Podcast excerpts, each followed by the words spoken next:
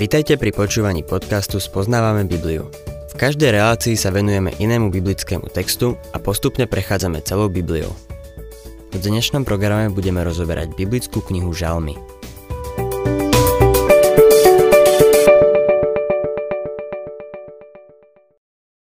Milí poslucháči, 107. žalm uvádza 5. časť knihy žalmov, časť Deuteronomium.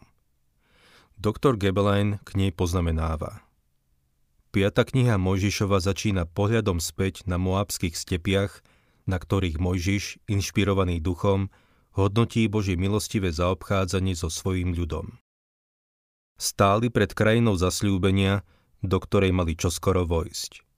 V úvodnom žalme tejto časti Deuteronomium máme prorocký pohľad na opätovné zhromaždenie zvyšku Izraela, ako sa pripravuje na vstup do krajiny. Pozerajú sa späť na svoje dlhoročné skúsenosti, ako ich viedol, ako s nimi zaobchádzal, ako ich pokoril a ako ich zachoval. Takéto skúsenosti zdieľajú vo svojom osobnom živote aj veriaci všetkých čias a sú teda aplikovateľné aj v našom živote. Toto je žalm, ktorý je niekedy veľmi nesprávne pochopený. Mnohým biblickým komentátorom uniká jeho prorocký aspekt – Verím, že už vidíte hlbší zmysel týchto žalmov, keď sú zasadené do ich správneho kontextu. Je to pieseň blúdivého žida, ktorý znovu vstupuje do zasľúbenej krajiny. Tento žalm má takisto osobný význam pre nás v dnešnej dobe a po stáročie bol požehnaním pre srdcia mnohých veriacich. Rád by som ho počul zudobnený. Delí sa na štyri slohy a trikrát sa v ňom opakuje refrén. Úvodné verše si predstavujem ako tenorové sólo. Ďakujte hospodinovi, lebo je dobrý, lebo jeho milosrdenstvo trvá na veky. Takto nech hovoria tí, ktorých vykúpil z ruky protivníka.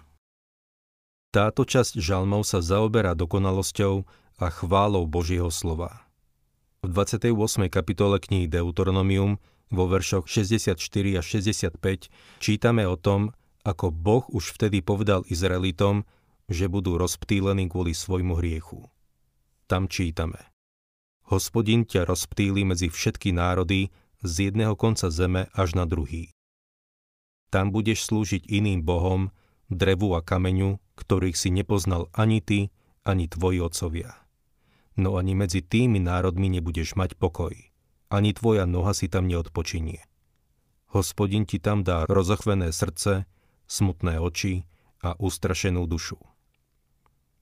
Tieto verše ponúkajú obraz Židov počas dejín, keď neposlúchali Boha a boli vyhnaní z krajiny.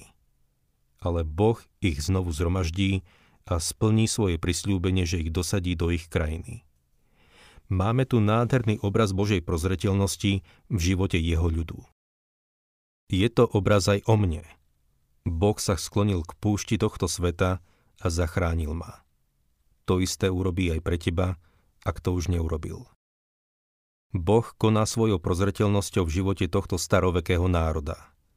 Boh ešte neskončil s izraelským národom. V skutočnosti neskončil ani so mnou a ani s tebou. Táto pasáž obsahuje posolstvo aj pre nás. V 8. verši prichádza na rad refrén. Mohol by ho spievať soprán. Nech ďakujú hospodinovi za jeho milosť, za jeho divy s ľuďmi. Keď pôjdeme ďalej v tomto žalme, budeme vidieť, že Boh vyslobodzuje väzňov. Budeme vidieť obraz človeka vo väzení. Opisuje Izrael v čase trápenia, v období veľkého súženia, ktoré prichádza.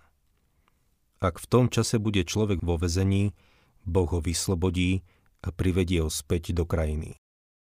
Predstavme si tie davy ľudí, ktoré boli počas druhej svetovej vojny vo väzení. Nedostali sa všetci von. Kladiem si otázku, koľký z nich si v tom čase pripomínali tento žal. Desiatý verš. Tým, čo sedeli v tme a temnote spútaných biedou a železami. Tento verš opisuje beznádejný stav väzňa. 14. a 16. verš. Vyviedol ich z tmy a temnoty a roztrhol im putá. Nech ďakujú hospodinovi za jeho milosť, za jeho divy s ľuďmi, lebo rozlámal bronzové dvere a preťal železné závory. Spomeňme si na to, ako Boh vyviedol Šimona Petra z väzenia a ako vyslobodil Pavla a Sílasa uprostred noci. Nás takisto vyslobodil z väzenia hriechu a omilostil nás. Boh má milosť pre každého, milý poslucháč. Niekto by možno povedal, ak je milosť, prečo mi nie je odpustené? Nuž, dokonca aj dnes musí väzeň milosť prijať. Spomínam si na doktora Harryho Rimera, ktorý hovoril o prípade v Pensylvánii, v ktorom guvernér udelil jednému väzňovi milosť, no ten ju neprijal. Väzenskí predstavitelia mali dilemu. Čo robiť, keď človek dostane milosť a nepríjme ju? Nakoniec sa obrátili na sudcu a ten povedal. Ten muž bude musieť zostať vo väzení. Človek musí prijať milosť, aby bol slobodný. Pán má pre teba milosť. V pánovi Ježišovi Kristovi máme odpustenie hriechov a milosť pre naše previnenia, ale musíme to prijať. Prijal si už svoju milosť? Si oslobodený od svojich hriechov a od trestu za hriech? Tento žalm podáva úžasný obraz Božieho milosrdenstva. Len si predstavte, čo to bude znamenať pre Izrael v budúcnosti. Mnohí z nich budú vo vezení a Boh ich vyslobodí a privedie ich späť do ich krajiny. 21. verš opakuje refrén a tentokrát by ho mohol spievať bas. Nech ďakujú hospodinovi za jeho milosť, za jeho divy s ľuďmi. Milý poslucháč, ďakujme mu. 22. verš nech prinášajú obety vďaky a jeho skutky rozhlasujú s plesaním. Boh chce, aby sme mu prinášali obete chvály a vďaky, keď k nemu prídeme. Písateľ listu Hebrejom píše 13. kapitola, 10. až 15. verš Máme oltár, z ktorého nemajú právo jesť tí, čo slúžia stanu. Veď tela zvierat, ktorých krv veľkňaz prináša za hriechy do svetine, spaľujú sa mimo tábora. Preto aj Ježiš trpel vonku za bránou, aby posvetil ľud svojou krvou. Výjdime teda za ním von z tábora a znášajme jeho potupu. Veď tu nemáme trvalé mesto, ale hľadáme budúce. Skrze neho teda ustavične prinášame Bohu obetu chvály, čiže ovocie pier, ktoré vyznávajú jeho meno. Nemusíme čakať, kým pôjdeme do kostola aby sme priniesli Bohu obeď chvály, čiže ovocie pier. Za čo mu môžeme ďakovať? Môžeme mu ďakovať za jeho ochranu. Až doteraz bol s nami. Čítame v našom žalme ďalej 23. a 24. verš. Tí, čo zišli k moru na lode a slúžia na šírich vodách, videli hospodinové diela a jeho divy v hlbine. Byť námorníkom v dobe, keď bol tento žalm napísaný, bolo nebezpečné. Človek, ktorý sa vydal na plavbu morom, si nemohol byť istý, či sa vráti späť. A preto bol viac ako ľudia dnes náchylní k tomu, aby sa odovzdal Bohu. Dnes ľudia vôbec nerozmýšľajú nad tým, či nastúpiť na loď alebo do lietadla. Veľa ľudí sa nad tým vôbec nezamýšľa, lebo sú fatalisti a veria, že ich deň smrti je vopred určený. Je však úžasné, že v takých chvíľach sa môžeme odovzdať Bohu. Prichádzame k poslednej slohe tohto žalmu. 31. verš. Nech ďakujú hospodinovi za jeho milosť, za jeho divý s ľuďmi. Do tohto refrénu sa môžeme zapojiť všetci, lebo všetci potrebujeme Božiu moc vo svojom živote. Hovorí sa, že Tomáš Akvinský raz narazil na pápeža, keď počítal církevné peniaze pápež mu povedal. Tomáš, cirkev už nemôže chromému povedať striebro ani zlato nemám. Tomáš sa zvrtol, aby vyšiel z miestnosti a bez toho, aby sa otočil späť, povedal. To je pravda, pane. A círke už nemôže chromému ani povedať vstaň a choď.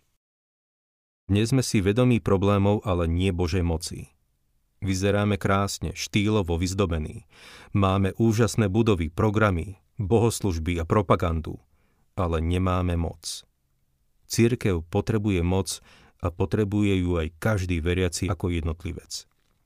jeden z dôvodov, prečo sme bezmocní, je ten, že nechválime pána tak, ako by sme mali.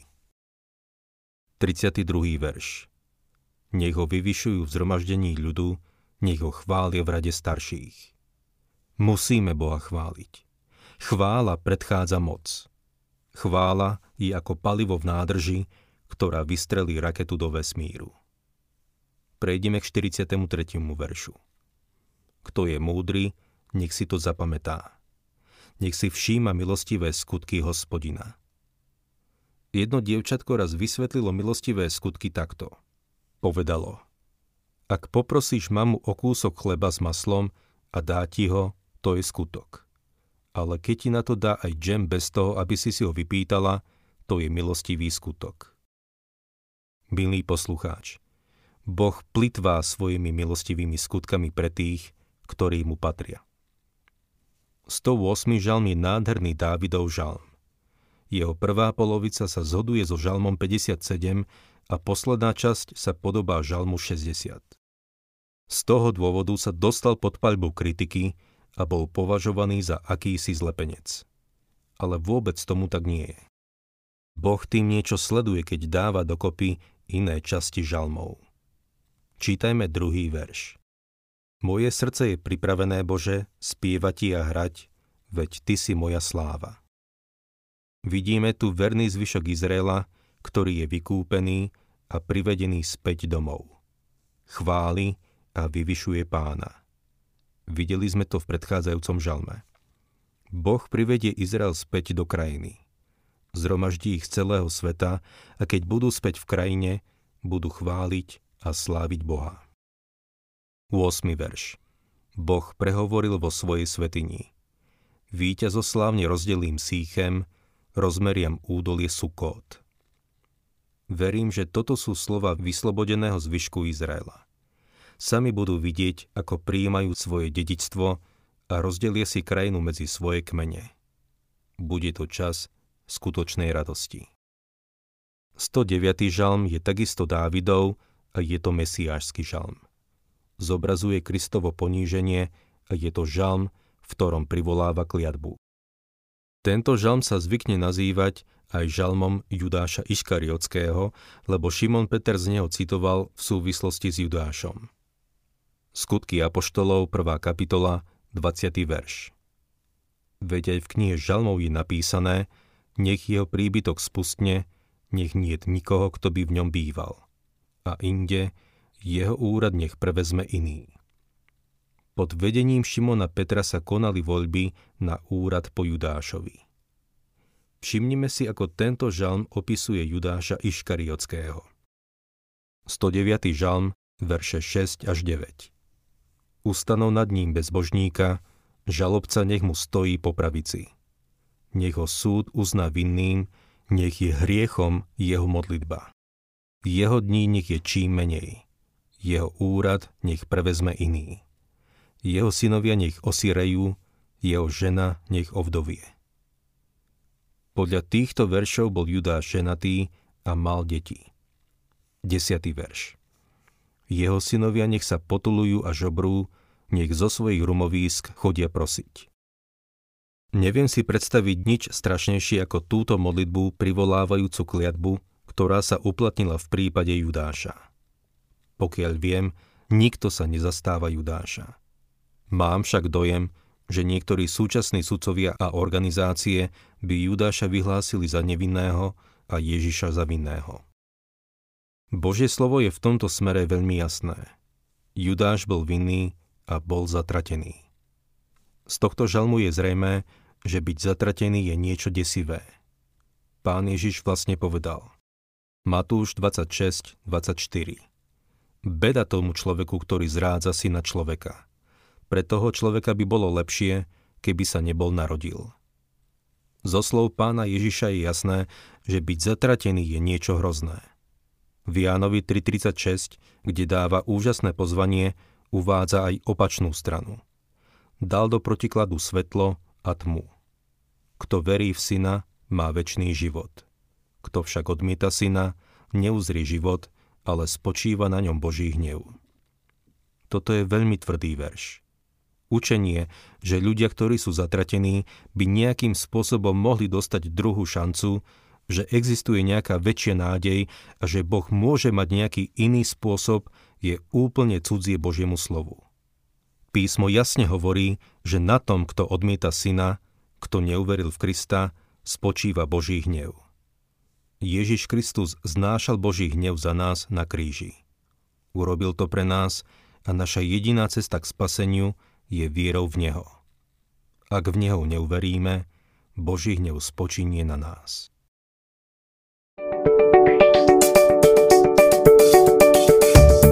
Ak sa vám páči program Spoznávame Bibliu, budeme radi, ak ho odporúčite svojim známym a dáte like, alebo nás začnete sledovať na facebookovej stránke Spoznávame Bibliu.